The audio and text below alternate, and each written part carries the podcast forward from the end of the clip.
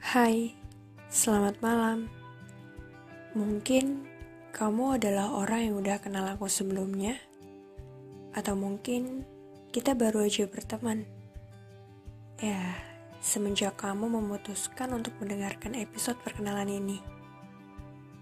Itu pun kalau kamu mau jadi temanku. Tapi, siapa aku? Oke, kenalin. Aku Brenda, pemilik suara podcast Serasa. Kalau kamu tanya, kenapa namanya Serasa? Karena kita akan berbagi rasa di sini. Bukan rasanya gitu. Rasa senang, sedih, haru, kecewa, mengeluh.